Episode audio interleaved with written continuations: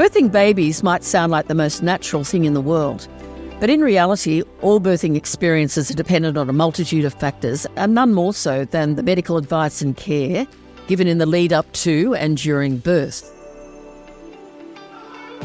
Hi, I'm Catherine Henry of Catherine Henry Lawyers, and in this episode of Law Matters, I want to talk about maternal birth choices and what happens when mothers suffer trauma during birth. For a long time, New South Wales Health had a policy of what they termed towards normal birth. But recently, that blueprint was rescinded in exchange for a new set of guidelines connecting, listening, and responding. Separate to that, the New South Wales Upper House of Parliament has recently announced an inquiry into maternal birth trauma. We're recording this episode for Maternal Birth Trauma Awareness Week, and this year the theme is turning the spotlight on postpartum PTSD. It's always a busy week for my guest, Amy Dawes, who's the co founder and CEO of the Australasian Birth Trauma Association. So I'm really grateful that Amy has made time to chat with me today. Amy, welcome, and it's so lovely to have the opportunity to speak to you again. Thanks for the opportunity. I just want to say at the outset that there is a lot to talk about, but before we get into our conversation, I'm very much aware that this episode may well bring up emotions for some people. So I do want to let everybody listening know that Lifeline is always there on 131114. There's also several organisations set up just for new parents or parents who've suffered loss or trauma, and I'll link to those in the show notes. It's important to remind people of the services that are around and that do exist, such as yours, such as the Australasian Birth Trauma Association, because the feelings that come up following a traumatic birth and including postpartum PTSD, which we're going to drill down into today, these feelings can come up unexpectedly.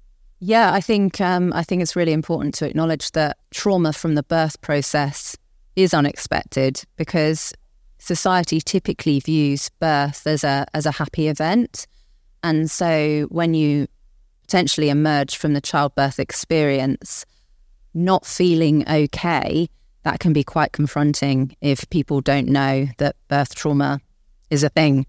Yeah, well, let's just talk about birth trauma being a thing uh, and what might seem to many to be a simple question, but it's probably not a question that has a simple answer. So, would you mind just breaking it down and telling the listeners what is birth trauma?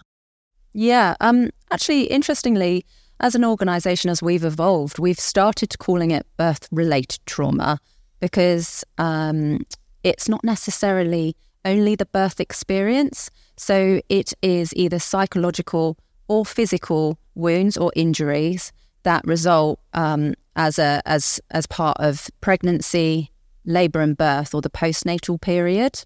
And um, those wounds or injuries can have long term impacts on a parent's well being. Um, it's really important as well to acknowledge that birth related trauma not only impacts women, but birthing people, fathers, non birthing parents, and others witnessing a traumatic birth as well. Like the extended family, for example. Yeah, interestingly, I actually had a mum who watched her daughter give birth, and she rang up and said, "Do you, do you want to hear stories from you know people witnessing?" And I said, "Well, it's really important actually that you have reached out." And and she um, was incredibly traumatized from witnessing her daughter have a um, cardiac arrest um, during the birth process, and she really wanted to speak. So, absolutely um, it's it's it can actually ripple out and and and it, sometimes in situations the person experiencing the birth, the mother or the birthing parent, they can be okay, and it's the partner that can that can walk away uh, with with symptoms of trauma. Yeah, as I said earlier, the theme of this week's Maternal Birth Trauma Awareness Week, which we're in at the moment, is postpartum PTSD. So I wondered if you'd tell us what is postpartum PTSD? What are the signs that need to be watched out for? And it's not always as a result of actual the, the birth trauma process as you've just been explaining, but that could certainly be a trigger, is that right? Yeah, absolutely. So um, I should probably preface this that um, postpartum PTSD is not formally recognized as a term at this stage. Um, so uh, we could say post traumatic stress disorder as a as a result of the childbirth experience.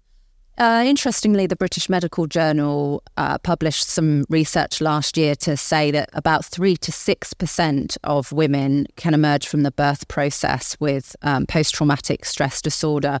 Often it goes underdiagnosed or misdiagnosed, and that's really important to acknowledge. The experiences that people go through in their journey to parenthood can result in trauma. And um, I was speaking to a psychologist recently, and she actually talked to me about um, the cascade of trauma. And I thought that was really interesting because it's something that we see a lot. You might call it the cascade of vulnerability because trauma is sometimes quite a big word for people. But I'll give you an example. You might have um, parents that have gone through the IVF process, multiple processes of trying to conceive. And then eventually, you know, that pregnancy comes and they might experience pregnancy complications such as hyperemesis, uh, gestational diabetes. Maybe they get some unknown health conditions like preeclampsia. So they have a difficult birth process. And then they go on to have a traumatic birth experience with interventions or feeling at loss of control during the birth, feeling like they are. Uh, we often hear women talk about feeling like they're a spectator in their own birth. So they go through this traumatic birth experience and they come out the other side not feeling okay. And yet we say to them, but at least you have a healthy baby. Of course, if they're lucky enough to have a healthy baby. Um, and we do that not just as a society and not just as friends and families, but also clinicians quite often do that. So you people experience this sort of cascade of vulnerabilities, and then it's really difficult to access support. And so, you know, the research indicates importantly that the sooner we tr- seek treatment for trauma, the better the outcome may be. And I think, you know, conversations have really evolved and we're talking a lot more now about postnatal depression and anxiety. Um, but they can often exist as trauma symptoms, and many parents would benefit from specialized trauma treatment. And so that's kind of where we're at and why we wanted to talk specifically about PTSD as a result of the birth process for this year's Birth Trauma Awareness Week, so that not only can parents recognize the signs and symptoms, but also so clinicians are aware that PTSD from the birth process does occur. And what's really interesting is um, birth as a possible traumatic event was only recognized in 2014. So, although these conversations have evolved, um, we know that changes in conversations in the medical community take a long time. Um, and so it's really important to shine a light on um, PTSD as a result of the birth process. Yeah, that's that's fascinating, and just again drawing on the focus on postpartum PTSD and the work that you're doing in the PTSD area, and the theme of this week's Maternal Birth Trauma Awareness Week. I understand you've just done a survey of more than a thousand women what were some of the major findings in that survey? Yeah, it was really interesting, this survey, because it wasn't uh, previously in the past, we've um, surveyed our huge community. We've got um, a community of over 4,000 women um, that are quite involved in our organisation. Um, they seek support from us, but this was an external survey. Um, so it was incredible to get that many responses in the space of, I think it was about a week, maybe two weeks. I would like to say that some of the findings surprised me, but they didn't at all. Interestingly, one in three um, of the participants viewed their birth as traumatic, and one in 10 participants viewed their birth as extremely traumatic. And so that really supports what we already knew.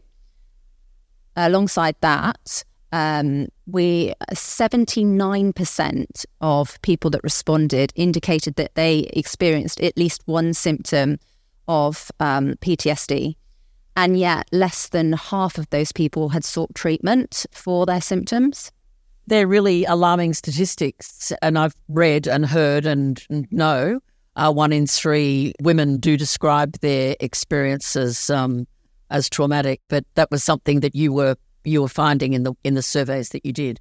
So, can we turn just to the messaging around birth trauma and birth policy? And um, as you know, the New South Wales government the focus was and what they described and the way they packaged and messaged uh, birth policy was in terms of it, you know, pushing women into what they termed normal birth.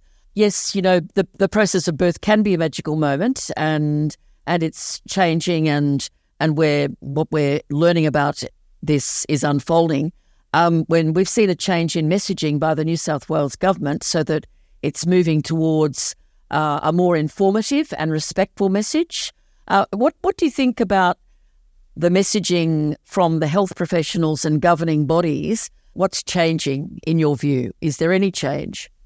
Yeah, I mean, in terms of the messaging, what I can talk to is obviously the stories that we hear. And every day we hear stories from women and, and parents in every state, in every territory about their birth experience. So I do think the conversations have evolved around birth related trauma. For a start, we're talking about it. Um, but I mean, last year, I think New South Wales released some guidelines around normal birth, and it was actually quite shocking to see. And they got some real backlash around that and subsequently changed them. But the fact that we are still talking about normal birth, and I get it, it's complicated because uncomplicated vaginal birth doesn't exactly roll off the tongue. But but what is a normal birth? Because birth is completely individual. So so what is great for one person can be extremely traumatic for the other person. And um, and what we see in these stories is often clinicians how it plays out in um, in the birthing space is that still people's unique individual wants and needs are not respected, and um, and and and that's what we see. Yes, indeed. Um, so just let's talk, if you don't mind, about your own situation, which I suppose you would say and um, propelled you into this area. Um, and I know that you've been extremely generous uh, sharing your story in the past. I've heard your story um, a number of times, but I wonder if you could just talk a little bit about what happened in your in your situation with the birth of your first daughter, and how your experiences led you to the journey that you've had. Yeah, well, it did launch my career in talking about my vagina for a living, and I do joke about that. But um, I am incredibly open about sharing because that is the whole. Um, the, you know, that's what we do as an organisation is sharing the lived experience stories and advocating for improved um, uh, education, and and and it is in storytelling that that we can drive change. But in my own experience, um, like lots of women, I thought that if I did all of the right things, then I'd get the birth that I wanted. So um, I was thrilled to be accepted into a midwifery group practice. Um, so I had continuity of care. I took up pregnancy yoga. Uh, I continued exercising. I did a private birthing course and I just thought I would breathe my baby out. And unfortunately, she didn't get the memo. And um, you know, to cut a very long story short, I ex- I ended up having a high forceps delivery, and at the te- at the time sus- uh, was told I sustained a third degree tear. Um, when I was in recovery, everybody kept saying to me, "Oh, you got the birth that you wanted," because at the time I was very I wanted a vaginal birth. I was, um, you know, I, I I wanted the baby to get all those microbes and um, and I, I didn't know about any of the risks associated with forceps. And that's actually the reality today is that um, we do not talk about what instrumental deliveries mean. And yet we know that one in four first time mothers or birthing parents will end up with an instrumental delivery. Um, so initially in recovery in hospital, uh, I was uh, bedbound with a catheter. And on day five, I was wheeled outside in a wheelchair for some fresh air. But I think as a new mum, you don't realize that that's not normal. And, you know, you just are so focused on the baby. So I was hyper focused because I couldn't get to her, um, couldn't get her out of the crib. Um, and it was it was really tough, but I just didn't really, you know, know what had happened. And I actually suffered um, fecal incontinence for about the first six months. But fortunately, um, I was in a privileged position that I could access private um, pelvic health physiotherapy, and, and she really helped. Um, she helped uh, rehabilitate me. Um, and I just thought things would get better. But actually, at 16 months postpartum, after my first run, I ended up experiencing like this heavy sort of dragging sensation in my vagina, which I now know to be a prolapse, which is pelvic organ prolapse. Um, I went to see a physio. She palpated my pelvic floor and uh, diagnosed me with something called a bilateral levator avulsion, which is where I've got significant pelvic floor damage that has um, uh, it's no longer attached to the bone. And at this stage, there is no surgery that repairs that. Um, and so, you know, I went into that appointment as a 35 year old woman and I left that appointment feeling like I was 85. I was told that I couldn't do the sports that I wanted to do. Um, I was told that I shouldn't lift up my daughter, which I dutifully stopped doing. Um, and I felt completely and utterly broken. And of course, I felt like I was the only one because I'd never heard of prolapse and I never heard of um, these kind of injuries. And I felt like a freak. And all of those feelings contributed to shame and isolation. And my mental health, unsurprisingly, quickly plummeted. Um, but it was my physio that connected me with other women that were further along in their own journeys after experiencing forceps delivery and subsequent injuries. And they had similar interests. They were very active. And for me, that was incredibly cathartic because when you go into an, a specialist appointment, A, it costs a lot of money. You don't have them that you can call up any time to ask questions. And so to be able to connect with somebody else that gets it and ask them, oh, hey, have you used a pessary? Or what does this mean? Um, for me, it was just completely uh, game changing. And then when my physio told me how uh, common, for example, prolapse is, it does impact one in one in two women. I just thought, well, why aren't we talking about it? And so that kind of, as I joke, that launched my career in talking about my vagina. Um, but it also sort of lighted a fire in me where I thought, well, something needs to change. And that's where I stumbled, stumbled across the work of um, Dr. Liz Skinner now. And she, um, she was actually doing some groundbreaking research in the psychological impact of physical trauma. And I reached out to her to say, what can I do? Can you interview me? And and then the conversation evolved, and um, and she suggested that there should be a birth trauma association in Australia. And I thought, let me make that happen, and basically haven't stopped since. I'm Catherine Henry, principal at Catherine Henry Lawyers, and I'm talking to co founder and CEO of the Australasian Birth Trauma Association, Amy Dawes, about maternal birth trauma and postpartum PTSD on this episode of Law Matters quite awful injuries uh, that you gradually learnt had happened in your first birth. And certainly those injuries you learnt uh, were, were what we regard as avoidable. We, as health lawyers uh, dealing with a lot of medical negligence litigation, act for women like yourself who have um, suffered avoidable birth trauma. I'm fortunate to have a lawyer on our staff who has worked as a midwife for two decades. So um, she provides a particular insight into this. But um, I was interested to hear you say that birth trauma, from a medical perspective, has only been recognised since 2014.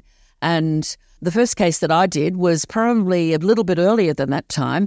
Uh, I was just thinking about it um, yesterday. I think uh, the case was 12 years ago. So, around the time that we're beginning to understand about uh, traumatic birth. And uh, this, it was just such a terrible story. It's somewhat like the your own story that you've just described. Uh, the woman that I acted for was from regional New South Wales. Um, like often is the case in maternal birth trauma litigation, we find that the the women that we act for are um, they've had their first birth, that, that it's their first birth that has been traumatic, but they haven't had this experience of just breathing their babies out. So in this particular case, the woman's first baby, the client's first baby, was forcibly delivered by a consultant obstetrician at a public hospital, vaginally, in the breech position, without any or any adequate pain relief and with an episiotomy. Um, she sustained a labral tear and she had to have several surgical procedures afterwards. At times, she needed a wheelchair, and I'm still in touch with her and her husband. Um, so I know that um, the problems are ongoing. She has very significant physical and psychological injuries. Uh, it was a terrifying situation for the client and one that I know that she's not fully recovered from because of our ongoing um, association. So that case introduced me to this field and, and this area, and the you know I, I felt fortunate to be able to help this woman, um, you know, process what had happened to her. Uh, it brought back to me what I'd been through. In what I then learnt was, a, a, you know, my own traumatic uh, birth of my daughter, and um, and and so I think it's really important to realise, and you do, you know, you, you make a good point. Some of these terrible situations that arise are avoidable. Many many are not. We're also hearing at the moment in the press, maybe in the last month, of some other terrible stories of birth trauma that have taken place in Wagga in southern New South Wales. And the New South Wales Healthcare Complaints Commission is investigating complaints from 30 women who've had uh, traumatic birth. You'd like to think that these things that you've been through, that I went through, that Mike, you know, that that others that we act for uh, go through, but I know that they do. And and I wonder whether some of these examples that we're talking about um, sort of provide an accurate cross section of the types of traumas the women that you talk to have gone through. Yeah, um, there's a few things to unpack there. And um, firstly, Catherine, I'm sorry to hear that you experienced a traumatic birth as well, and the same with with your client. Um, but you did touch upon a couple of things, which is um, firstly the preventable aspect of trauma my understanding, obviously prefacing this with that I'm not a, a medical professional, but um, looking at the research um, uh, uh, in the case of levator avulsion, which is what I experienced as the result of forceps, that can occur in a straightforward, uncomplicated vaginal birth.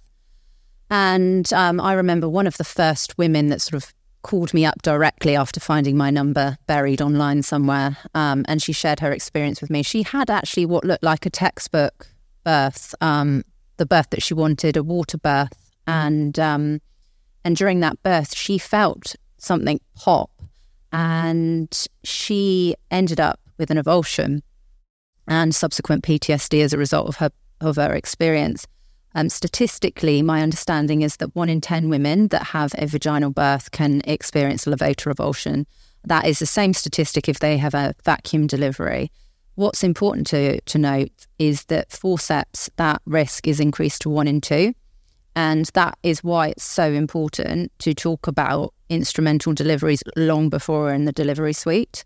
Um, in terms of that recognition of birth related trauma, I'm specifically talking about PTSD as a result of the birth experience.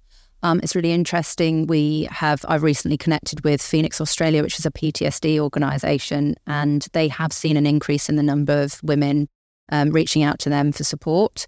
Um, and that kind of put birth trauma or birth related trauma on their radar. radar. So we're, we're having some good conversations there. Um, the other thing that you mentioned is first births. What we, we see is, um, it, you know, it, particularly with our peer to peer social, which is a, a, private Facebook support group for women and birthing people uh, that identify as having birth related trauma.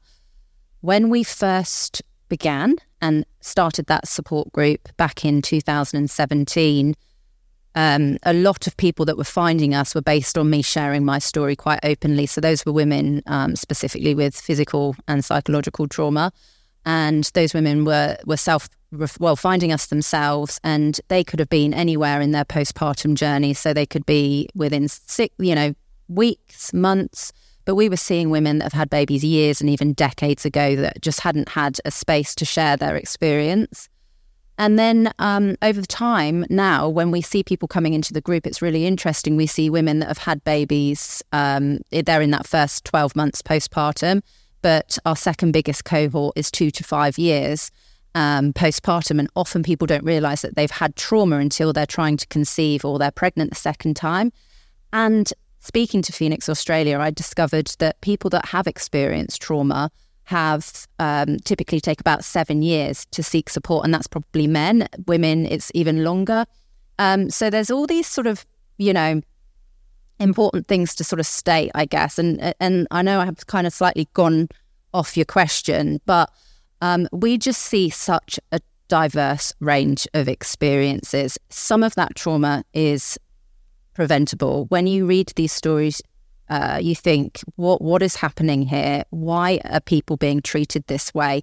And quite often, the trauma that that that, that families we support have experienced at some point in their journey to parenthood, if they were treated with compassionate care, in fact, the research suggests that trauma can be prevented in the moment with the application of compassionate care. And that's really interesting because I think that I didn't, and even though I feared for my life during the birth of my daughter, uh, I had an anaesthetist that was with me and communicated with me when I thought that I was not okay and they were ordering units of blood.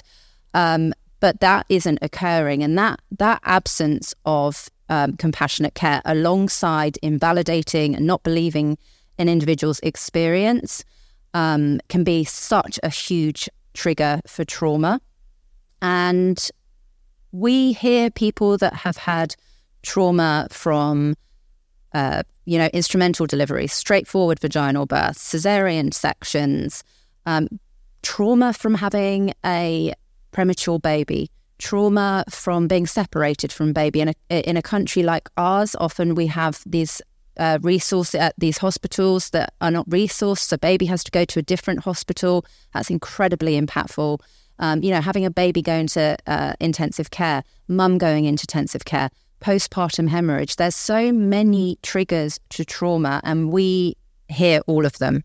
You make the very important point that women need to know and have a full and frank information sharing process well before the birth process. And another important point that you just made why is it that women are treated this way? Why is it that it's thought that women don't deserve to know what can happen? And and I'd just like to hear your thoughts about that because it seems to me, and, and I'm always careful to say, I don't come from a pro vaginal birth or a pro C section perspective in this, but what I do come from is a, a desire to have women know, empowered to make birth choices with all the information. I just wondered where you see where have we gone on that journey yeah, so it's quite a complex question because I think I, I said to you um, before we jumped online that often um, when we're talking about birth related trauma, often the conversation comes down to, um, you know, it's mode of delivery, everybody should have a vaginal birth, or, you know, it becomes vaginal birth versus cesarean or midwifery led care versus doctors. I think we have to just take a much bigger picture at this, a much broader look at this. Um, so I think, you know, as I mentioned as well, is that part of the reason that we really want to tell stories is because it's the stories that we hear that that that paint the picture for us. And for a long time, we didn't talk about this stuff. You know, birth trauma isn't anything new. Um, my mum had an experience with me where her she had a retained placenta and it was just yanked out of her and um, but you just got on with it. And I think that we are really sort of fed this narrative that we should be grateful for for what you know for for walking out of the birth process alive and and hopefully having a live baby as well. Uh, but I think we are actually starting to go. Hang on a minute.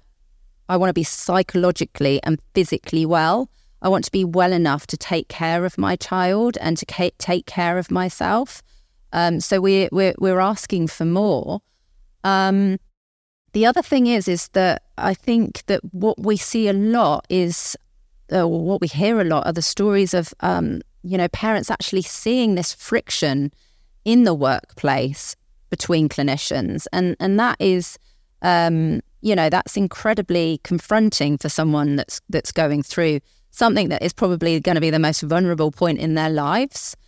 Uh, the other thing is, is that around education, it's not only education, um, improved educational antenatal and unbiased um, education in the antenatal period for parents, where we kind of need to give the autonomy back to parents and not assume we know what they want, but actually hear what they want and what is their individual circumstances, their unique set of wants and needs.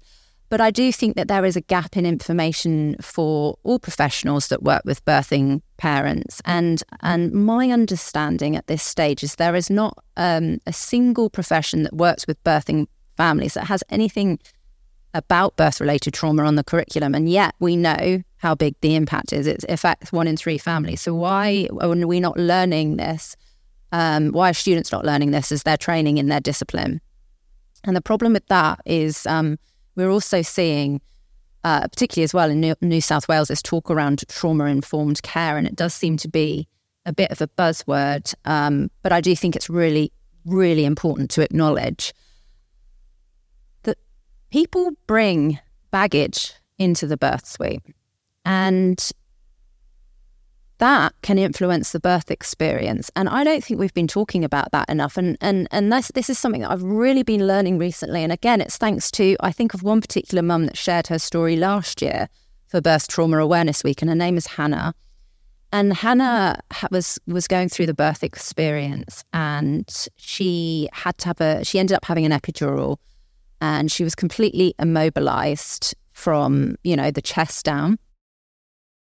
And during that experience, she ended up disassociating and had a flashback to when she was being abused by her swimming coach. Hannah had a pre existing trauma of sexual assault as a child. There's some research that came out, I think, last month, um, and that research indicated that 28.5% of Australian adults between the ages of 16 and 60 have experienced child sexual abuse. That is a confronting statistic. But the other confronting thing about that is that these people may go on to have children, and that trauma may be buried, or that trauma they may be seeking psychological support. But that trauma does matter when it comes into the birth suite and those vulnerabilities. And people aren't going to disclose this if we don't have a psychologically safe environment. And that is why it's so important to have continuity of carer. Absolutely.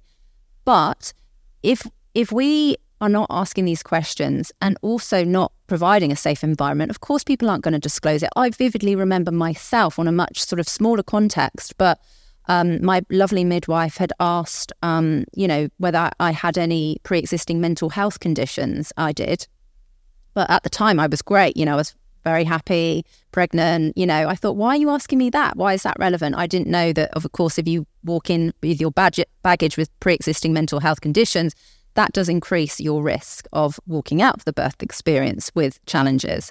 And it's the same with um, pre-existing trauma one the, the World Health Organization says that one in three women have experienced sexual violence, most at the hands of an intimate partner. This is what we're bringing into the birth suite. And that is why the application of trauma informed care is so important, but there isn't enough education around it. And also, if we ask people these questions, where do we send them for support? So we've got a real barrier for not only do we have um, a profession professions you know the maternity profession is undervalued. Um, we've got you know a, a, workforce that is burnt out because they have to do incredibly long hours. People are leaving. Midwives are experiencing their own um, uh, ptsd or symptoms of ptsd and so we have an environment that really doesn't lend itself to good outcomes. And I, I think that's just so important to acknowledge I'd like to just ask you, following on from that, and the importance of education and the the the the work that needs to be done there. What what are your hopes for the recently announced New South Wales inquiry uh, into birth trauma? Do you feel is that is that uh, a, a, good development? I'm, I'm sure you'll say it is, but what do you hope that we can achieve through this inquiry? Catherine, I'd like to see a, a national inquiry. Um, last year, I mean, no, I think it was at the start of this year, we had a me- meeting with the Department of Health and we said that we would like to start um, measuring birth outcomes. Um, we need to start looking at birth beyond the birth notes, beyond the six week check, if people go for that. And we actually need to be checking in on parents at three months, at six months, and a year postpartum because you know, I've already said before that people are not seeking support for tra- trauma symptoms. Um, the problem with that is if they're not seeking support, what they do is potentially develop unhealthy coping mechanisms that are, cause further detriment to not only their well-being but the well-being of their family, their ability to bond with baby. Um, you know, it ripples out into the community. And, um, you know, uh, I think there should be a national inquiry because, as I said, we are actually not putting the well-being of the birthing community um, as a priority, and that's that's that's our next generation. So I think there needs to be a, a, a an inquiry that is federal government led um, that, that, that really looks at, at birthing outcomes. Thanks so much, Amy, for talking to me today on Law Matters. Uh, you do so much, and um, thank you for all that you do in this important area. And I look forward to talking to you again. Maternal birth trauma is often not talked about. So if you are suffering, please know that you don't have to do that in silence. We will put some links in the show notes of where you can go for help if you need it. And a heartfelt thank to Amy Dawes, the co founder and CEO of the Australasian Birth Trauma Association, for talking to me today in this episode of Law Matters. I'm Catherine Henry of Catherine Henry Lawyers, and if you need help navigating obstetric negligence in maternal health, please reach out and contact us at Catherine Henry Lawyers. And if you're enjoying this podcast, make sure you subscribe wherever you listen to your podcasts to stay up to date with all the latest episodes. This podcast was produced by Pod and Pen Productions.